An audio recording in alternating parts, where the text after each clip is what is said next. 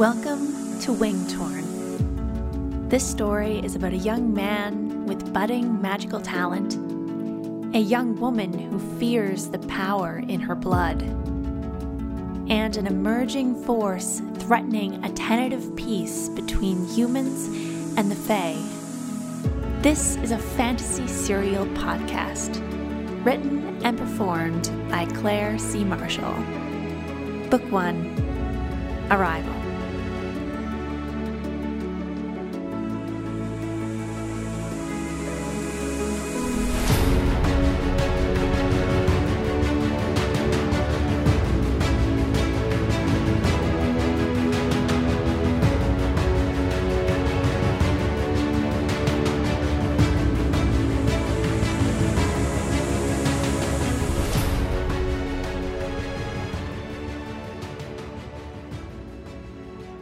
Chapter 7 Fingal 15 years ago.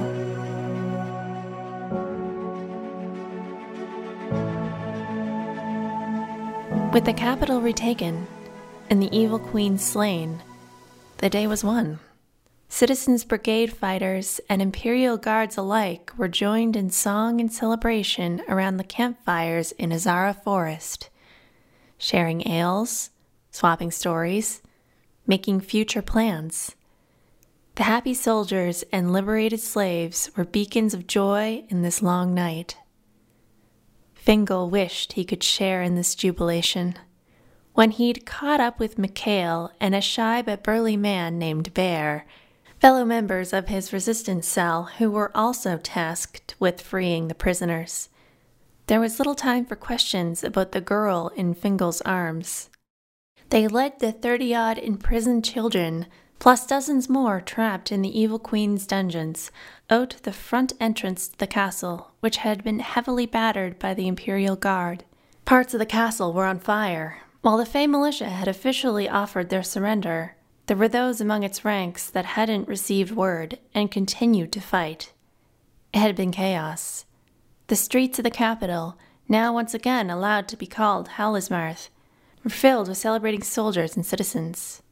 Fae were being rounded up, caught in nets. Those that surrendered went quietly with the Imperial Guard to an underground prison where their fate would be doled out. Fingal was cognizant of little, only that he had to stay in the cart with the girl and the other children and ensure everyone got back to the resistance camp in Azara Forest safely. There, he could help them reunite with their families or escort them back to the various scattered communities along the northern shore from where most of them hailed. That was tomorrow's work. Tonight, tonight was a time to be merry. So everyone said. The moon was full. The trees were large and bushy and black in the middle of Azara Forest. Multiple campfires throughout the clearing housed the celebrating Imperial Guards, all the surviving resistance cells, the prisoners they had rescued, and countless other villagers, citizens of the capital, everyone and anyone affected by the war, celebrating that the capital had been retaken. By all accounts, the humans had won the war. Fingal wanted to feel victorious. The weight of the girl in his arms sobered any thought of merrymaking tonight. She was with him now, away from the influence of the evil queen. The evil queen had been a mother. That didn't matter, he told himself as the girl rustled in his arms. Mothers and fathers alike could be terrible dictators. The girl was quiet and complacent, her telltale wings tucked safely beneath the stolen cloak. At least she wasn't screaming like the others twice her age, running around the camp in the middle of the night. Once his resistance cell returned the stolen children to their parents, he'd figure out what to do with the girl. Fingal heard snippets of toasts to the king and cries of joy as loved ones were reunited. There were only two people he cared about seeing. If they hadn't survived, he didn't know what he'd do. Finn! Finn, is that you? Get over here! Grinning, Fingal turned, his free arm extended as he embraced his oldest friend, Brendan Dorr. I'm glad the Fae didn't get you, Ah, you know, they never get me. Just stabbing them in the Just stab him in the wing, that's the trick, you see. Fingal shared the smile and the laugh, though deep down he wondered if that was appropriate conversation with the girl present. She stirred and said nothing. Did you hear the news about the evil queen? Brendan asked. He was grinning like in the old days, when Mother Zeppelin would allow them each a sweet on God's Day. He danced around Fingal like a fool, singing, Zing ding, the queen is dead, burned to death right in her bed. Alarmed, Fingal pressed the girl's head against his chest. The girl gasped. Is that true? Fingal asked.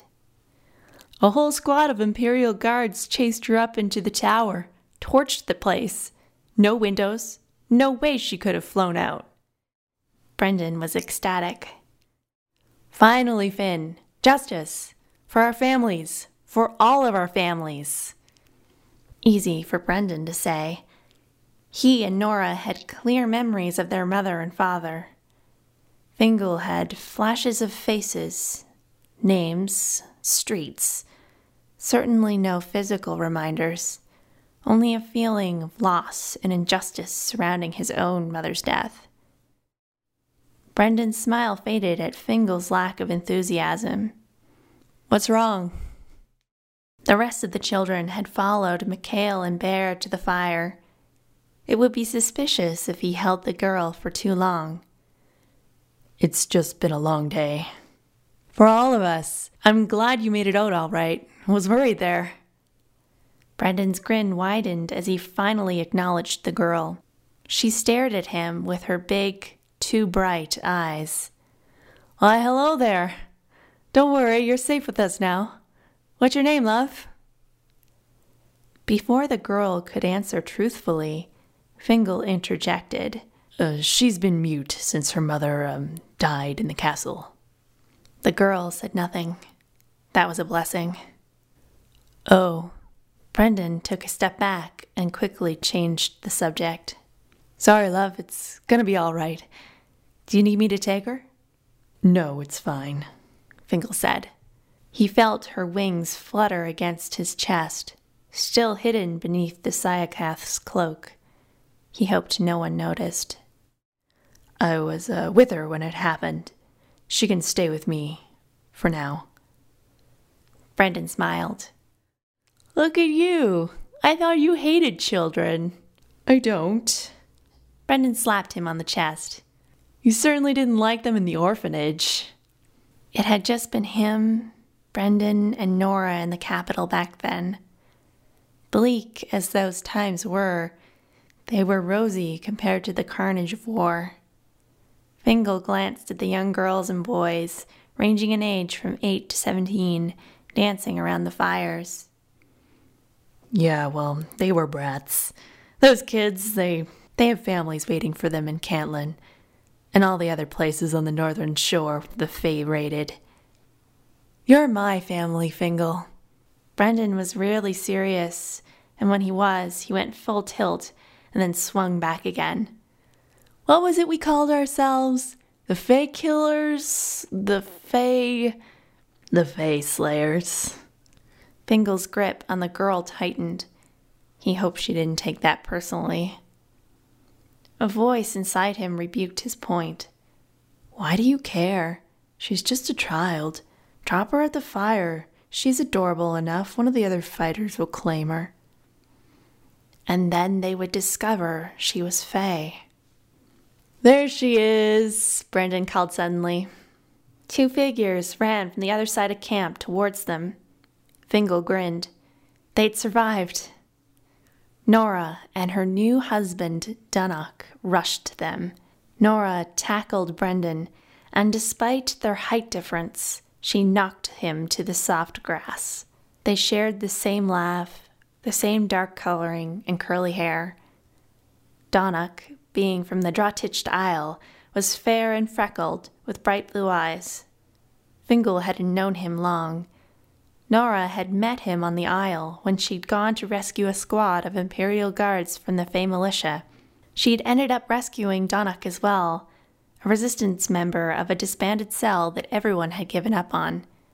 They'd been together ever since, It brought joy to Fingal to see her happy and reunited with Brendan, her brother. You heard news about the Queen? Zing ding, the Queen is dead. Yes, lad, we've heard the song very good, Donnach said. Donnach's just mad he wasn't there himself, Nora said. She finally gave Brendan a reprieve. She took Donnach's hand and he helped her to her feet, grinning at Fingal.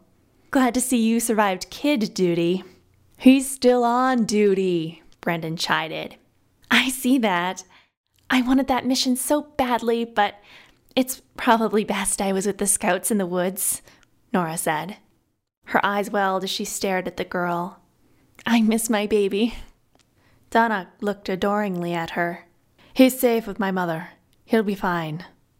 I know, I know, Nora said impatiently. I'm just so anxious. We haven't received word from her in weeks. What if he said his first word? What if what if Ashdown has been ransacked by Fae? No one messes with Ashdown, not since the fires, Donnach said with a smile. I'm worried too, but Connor is fine, I promise. Donnach wrapped a comforting arm around Nora, and he guided her away from Fingal and Brendan towards the fire. She's been like that since the baby was born, Brendan said, shaking his head. I guess I'd feel the same if I had a child. If you ever have one, Fingal said. Suppose there's time for that now, now that the war is done. Not that the work is really done. Capital still has to be rebuilt. Brendan glanced around, his gaze lingering on the feminine faces in the firelight. Don't know if there's anyone around here for me. Nora found someone, Fingal pointed out. She got lucky, she did. Brendan smiled and clasped Fingal by the shoulder once more. What are you going to do with the child? I'll, uh. Fingal had no idea. I'll take the child to her father in the morning. I believe he lives in Cantlin, west of the capital. I'll take the other children from there, too. It was the least he could do until he figured out what to do. You're always the reasonable one, Brendan said. Come on, sit with me by the fire. We can talk about our futures. Heard that Donnach's family on the Isle might have some work for me. Plenty to go around if you want some. Fingal was touched by the offer. Brendan always counted him as a brother, without question, and Fingal was grateful. He looked down at the girl as she rubbed her eyes. He'd almost forgotten she was in his arms, she was so light. If there was anyone he could tell about the girl, it would be Brendan. Although the grudge Brendan held against the Fae was old, it was raw. After what they did to his family, how could it not be? He'd know what to do. Brendan always did the right thing. Eventually. If I survive this, I will find you, the Queen had said. Unlikely. The Queen was dead. She burned right in her bed.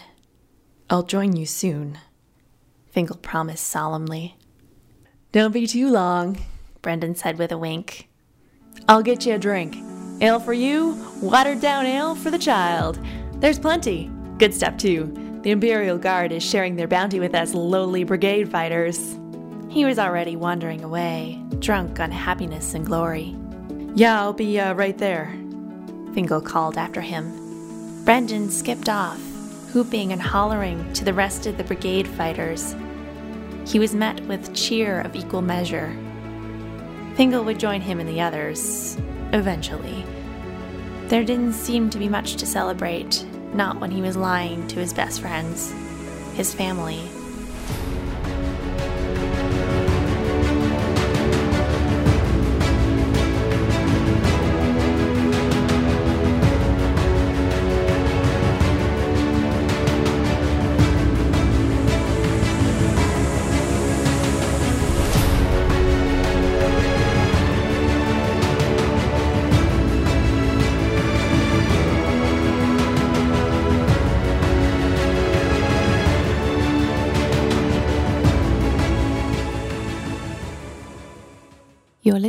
to Wingtorn. Today's episode is brought to you by The Violet Fox, a young adult fantasy novel by Claire C. Marshall.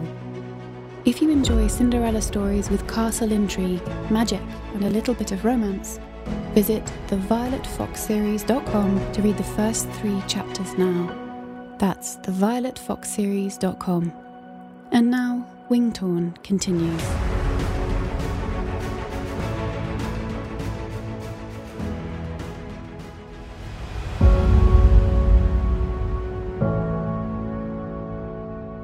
He set the girl down on the grass. She was in her bare feet, he noticed for the first time. Otherwise, she seemed to have no scrapes or bruises. Good, because he did not know how to heal a half breed. Why did you lie? The girl asked. Fingal sighed. I was afraid. Why? He knelt before her, so his face was level with hers. How about we play a game? If I answer a question, you have to answer one of mine. All right? The girl nodded. Good. She knew about games. Right then. The girl had just found out her mother died. He couldn't begin to think about explaining death to her. If she could comprehend it all. This is a camp of humans. When we're in the camp, I'm gonna call you by a fake name. But when it's just the two of us, I'm gonna call you by your real name. It'll be a secret between you and me. No one deserves to live under a fake name forever. Fingal knew all too well what that was like. Do you understand? Yes. Good. What's your name? The girl blinked. Not fair. You asked two questions. I suppose that's right. He smiled. Nothing got past her. Ask away. She looked thoughtful. Why did Mama leave me? Of course, she'd ask the hardest question. Your mother had to go away. No, he had to be truthful with her. With a girl as clever as she was, likely the truth wouldn't stay buried for long. The castle was under attack, she left you in my protection. She had to stay in the castle. She died. He wasn't sure if she fully understood the gravity of death. He was older than she was when his mother had died, and it had taken days for reality to sink in and more days for him to leave her body. The girl looked to one of the roaring fires behind him it burned brightly in her violet eyes. The Imperial Guards got her and she died because of all the bad things she did to the humans and the Fae. Yes, Fingal said slowly. That's right. I still feel her. In here. She placed a hand over her heart. We carry our parents with us, for good or for ill. Hopefully for good, Fingal thought. So, what's your name, girl? Your real name? Mama called me Riona, she said softly. Fingal inhaled sharply. Of course, the evil Fae Queen would name her spawn after herself. Right. Well, we can't have anyone calling you that. How do you feel about. He smiled. His birth mother's name. No one would know that. It would do. How about I call you Iris?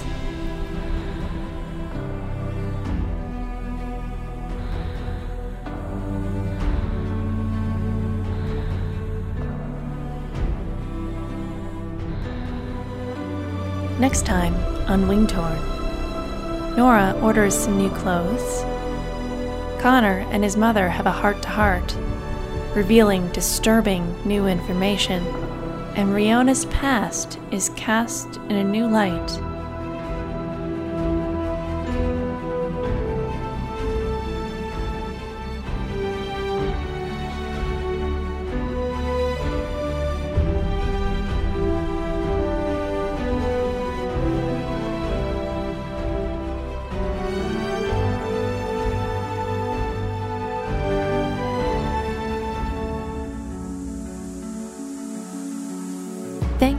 Listening to Wing Torn. This episode was written, performed, and produced by the author, Claire C. Marshall. If you want to learn more about my books, please visit wingtorn.com.